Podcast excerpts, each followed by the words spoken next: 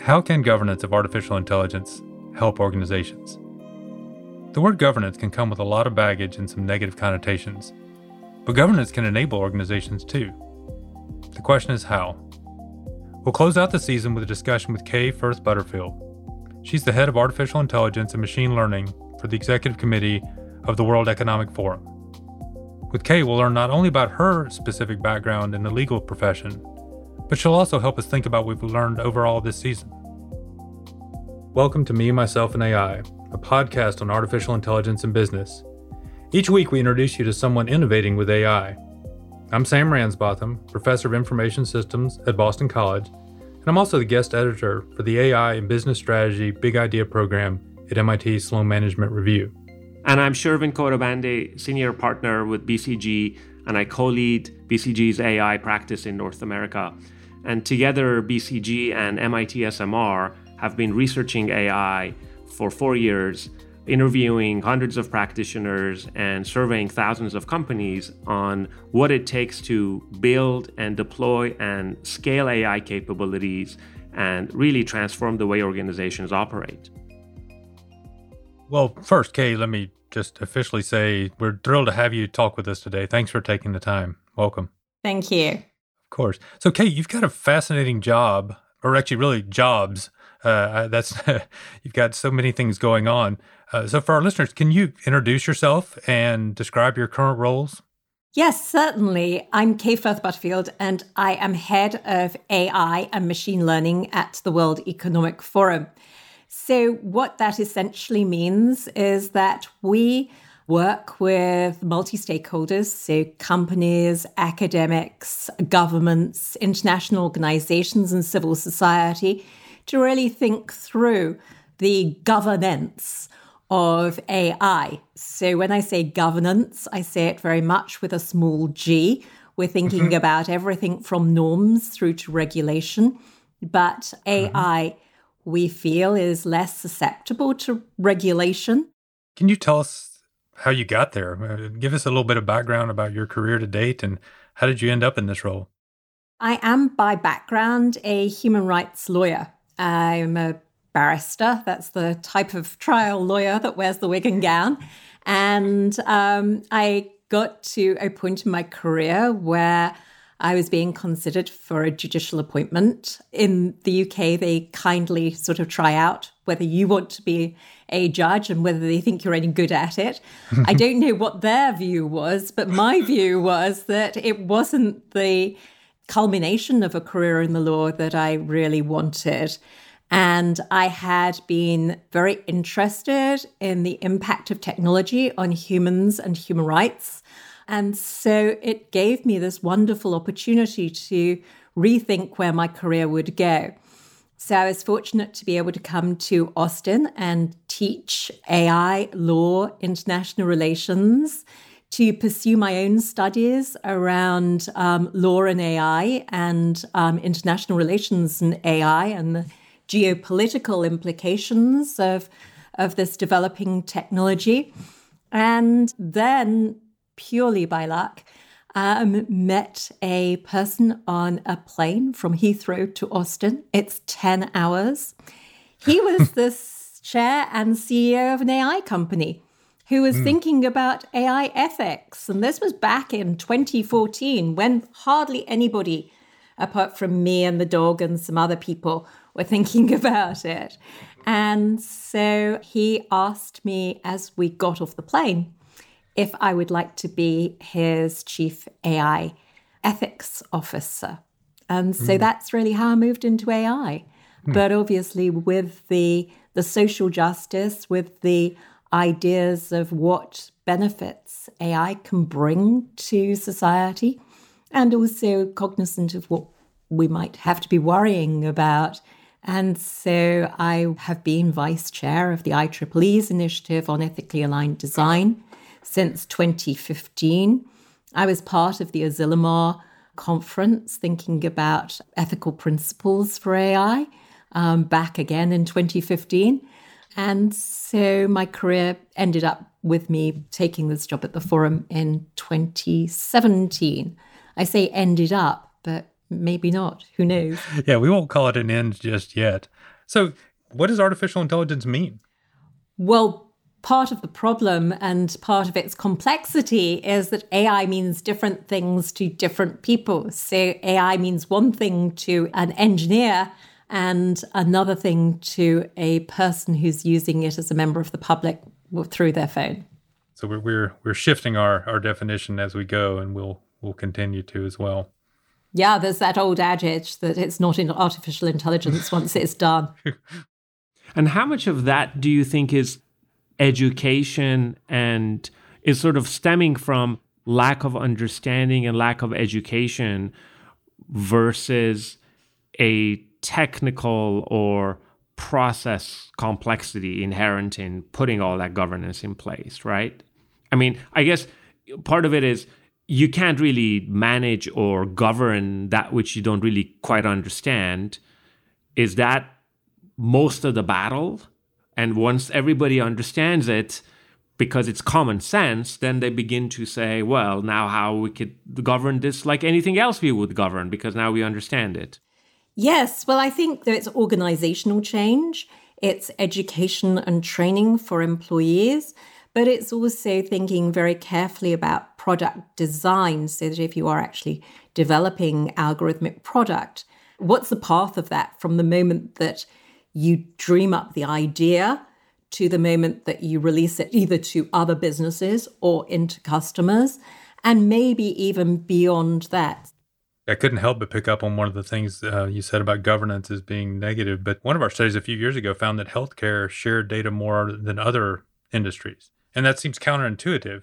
But when we dug into it, what we found is they knew what they could share. They, they had structure about it. And so that structure then enabled them to to know what they could do and know what they couldn't do. Whereas, you know, other places when they talked about data sharing, they were, well, let's have to check with our compliance department and have to check and see what we can do. And, you know, there's much less checking because it's it's explicit, and the more explicit we can be, and that's an enabling factor of governance versus this sort of oppressive factor of governance.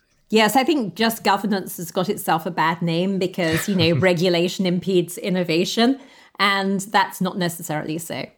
I think that at the moment we're exploring all these different soft governance ideas largely because to begin with, yes, we will probably see regulation. Uh, the EU say, you know, we will mm-hmm. see regulation out of Europe around things like facial recognition and use of AI in human resources because they're classified as high risk cases. But a lot are not necessarily high risk cases. What they are are things that businesses want to use, but they want to use wisely. So, what we have done as well is create a lot of toolkits, for example, and guidelines and workbooks so that companies or governments can say, oh, yes, this can guide me through this process of, for example, procurement of artificial intelligence. Just to give you an example, we surveyed a number of our members of boards on their understanding of artificial intelligence, and they didn't really understand artificial intelligence terribly well. And so what we did was develop an online tool for them to understand artificial intelligence, but also then to say, okay, my company is going to be deploying artificial intelligence. What are my oversight responsibilities? And long questionnaires, the things that you might want to ask your board if you're on the audit committee or the risk committee or you're thinking about strategy. So, really digging into the way that boards should be thinking across the enterprise about the deployment of AI. Yeah, because I'm guessing most people need that guidance. Yeah, most people yes. for sure need that guidance. And I think this is a very well placed point you're making. What we don't want to happen is to be so far behind in understanding and education and governance of any technology where then it becomes such a black box that it's a huge activation energy you know for anybody to get there and you know we heard that also from Slava Kierner from Humana we heard that from Arti at H&M is the importance of really big cross organizational training not just for the board and not just for the handful but for everybody almost. Like, you know, I think we heard from Porsche that they actually did training for their entire technology organization. This is AI. This is what it could do right. This is what it could do wrong. It's what you need to learn.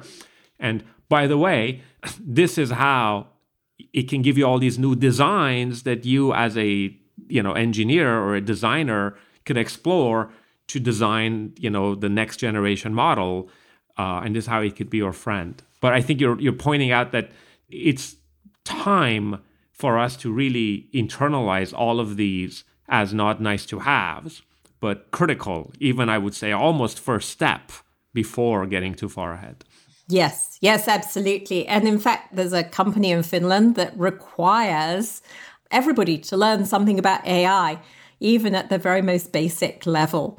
And they have a course for their employees, which is important. Obviously, not everybody can master the math, but you don't even have to go that far. Or should. I, I, I can't help but build off of, of your human rights background. One of the things that strikes me is there are incredible advances with artificial intelligence use by organizations, particularly large organizations, particularly well funded large organizations. How do we, as individuals, stand a chance here? Do we each need our own individual AI working for us? How can we empower people to work in this perhaps lopsided uh, arrangement? Yes, I think the imbalances of power is something that we have to address as both individuals and as companies. You know, there are some companies with more AI capabilities than others as nonprofits and also as, as a world, because at the moment, the concentration of AI talent, skills, and jobs is very skewed around the world. And we really have to think globally about how AI is deployed on behalf of humans and what makes us human and where we want to be maybe in 15 or 20 years when AI can do a lot of the things that we are doing currently. So I think that it's it's systemic and structural conversations that we have to have in all those different layers as well. Right, those systemic and structural issues are big because I have to say, I don't think most companies intend to start AI, you know, with an evil bent. I mean, they're they're not cackling and and rubbing their hands together and and you know plotting. I think these things are more insidious and systemic than that. So, how do how do we do that? In my experience, you know, of working with a lot of companies, governments, etc., I would say you're absolutely right. Companies want to go in doing the right thing. Mm-hmm. And what we need to be doing is making sure that we help them do the right thing.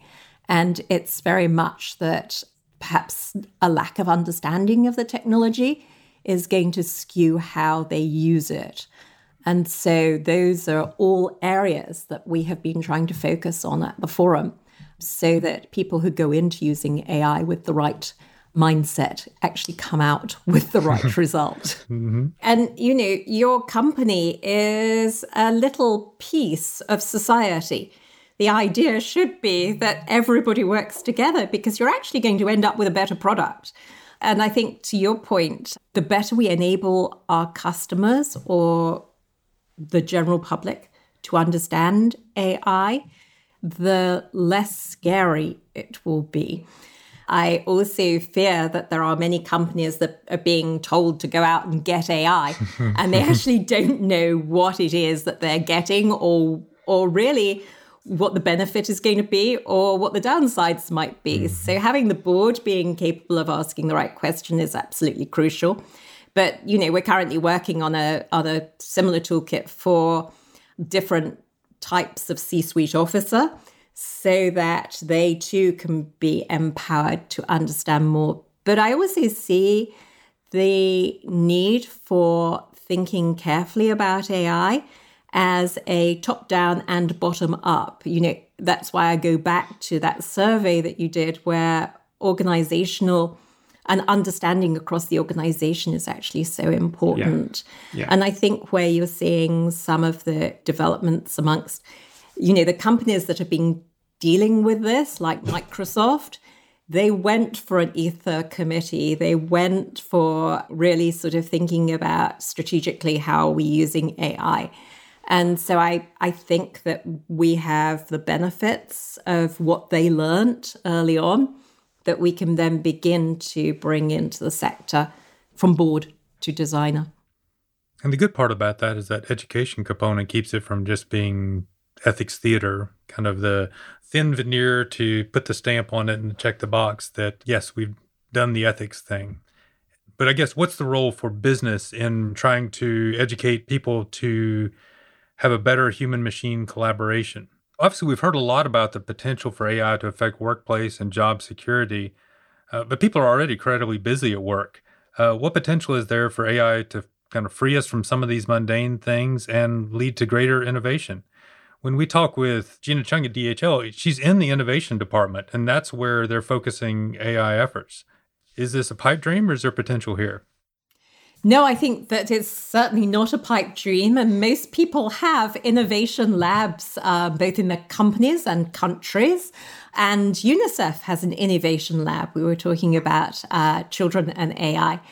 So, the potential for AI to free us from some of the things that we see as mundane, the potential for it to help us to discover new drugs, to uh, work on climate change, they're all the reason that I stay working in this space. And you, might say, well, you work on governance. Doesn't that mean that you just see AI as a bad thing? And and that's not true. Just as an example, mm-hmm. uh, at the moment, you know, we have problems just using Zoom for education because there are many kids who don't have access to broadband. So mm-hmm. that brings us against the questions of rural poverty and the fact that uh, many people move from rural communities to cities. And yet, if we look at the pandemic, cities tend to be bad for human beings. Mm-hmm. so, are the conversations that we should be having or think, and thinking about the innovations that AI will create, which allow that sort of cross function of rural to be as wealthy as city? Mm. We should be having really deep structural conversations about what our future looks like. Does it look like Blade Runner cities? or does it look like something else? You were mentioning, I guess I was I was suggesting kids were one extreme, and you had you were had been talking about board level, which seems like another extreme. It seems like you know there's a lot of other people between those two extremes that would need to learn how to work together alongside and I guess just looking for some practical how how do how do businesses get people to be comfortable with their their teammate as a machine versus their teammate as a as a normal worker.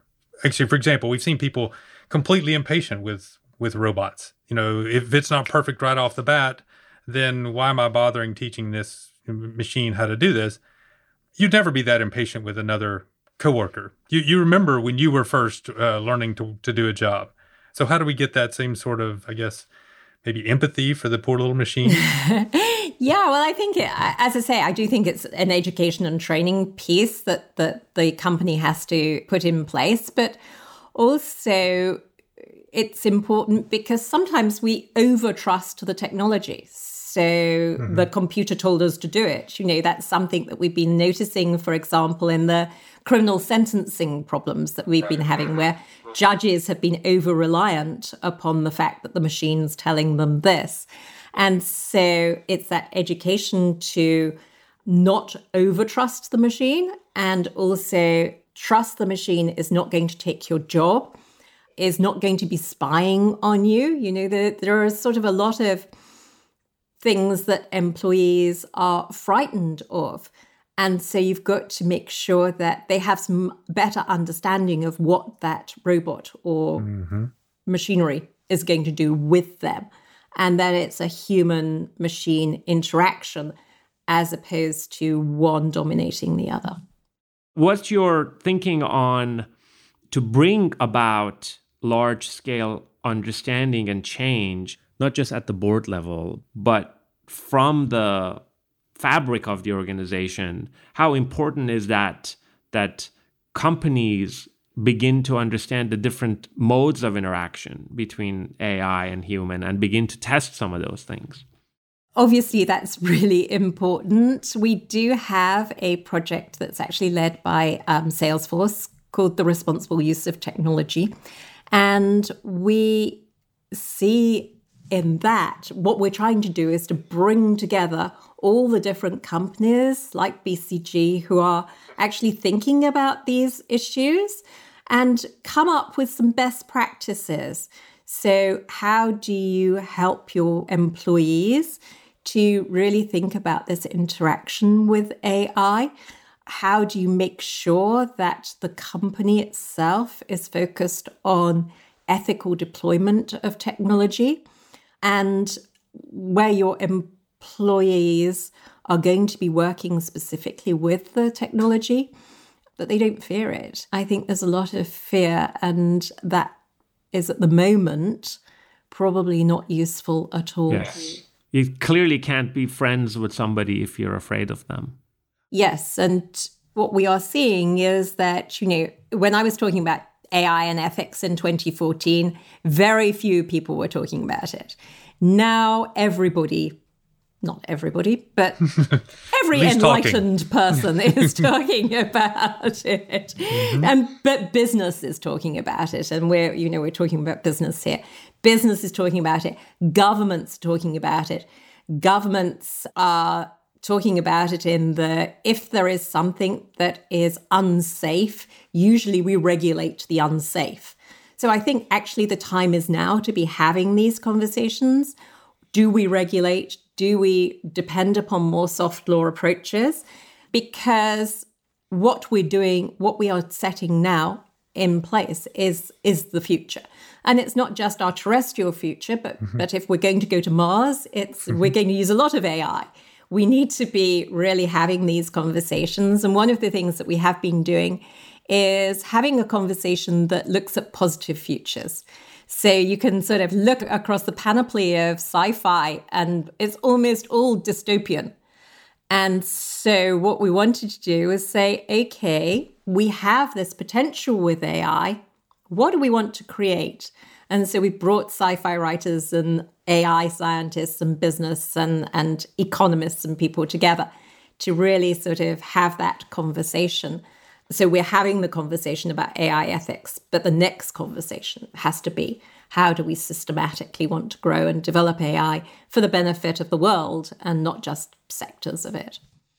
I, I could recall the flavor of these kinds of conversation I would have five years ago. It was very heavily tech focused. What does that tell you in terms of a profile of you know future leaders of AI?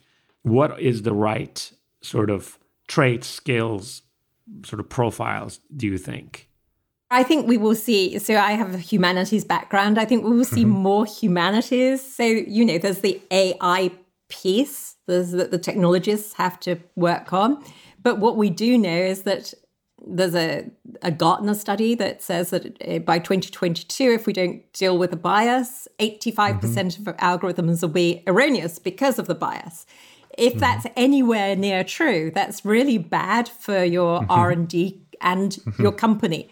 So what we know is that we have to create those multi-stakeholder teams, and also I see the future of AI, this discussion as part of ESG.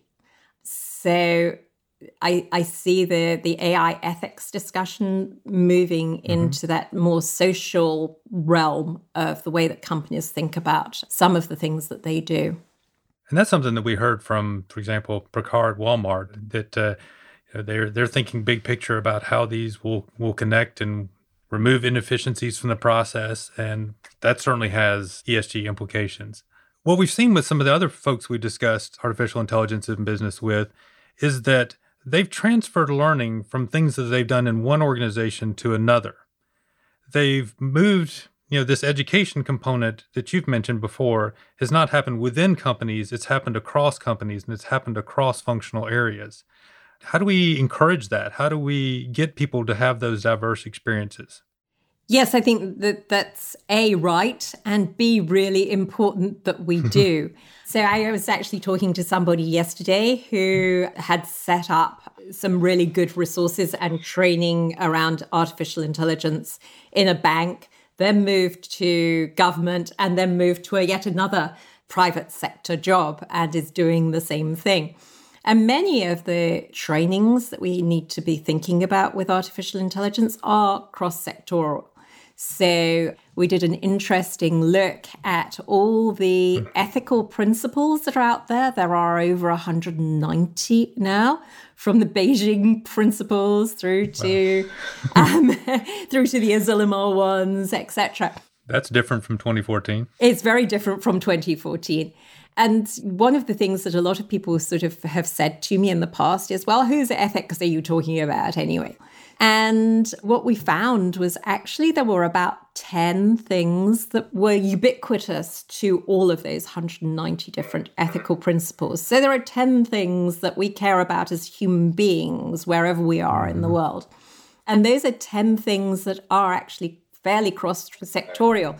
So they're about safety and robustness, they're about uh, accountability, transparency, explainability. They're about that conversation we had earlier human machine interaction.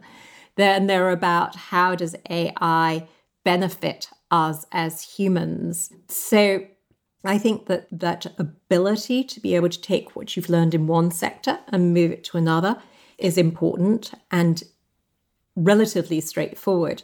And also seems very human. Yeah, that's something that I think that the, the machines themselves are going to struggle with and need at least our help for a while.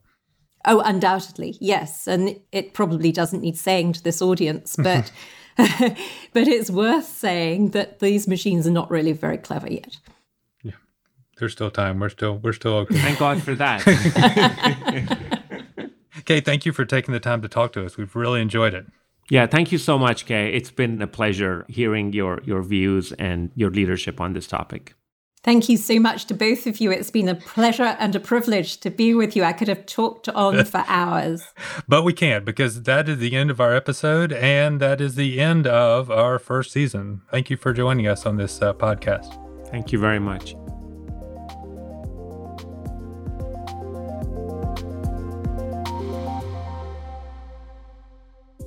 Thanks for listening to Me, Myself, and AI.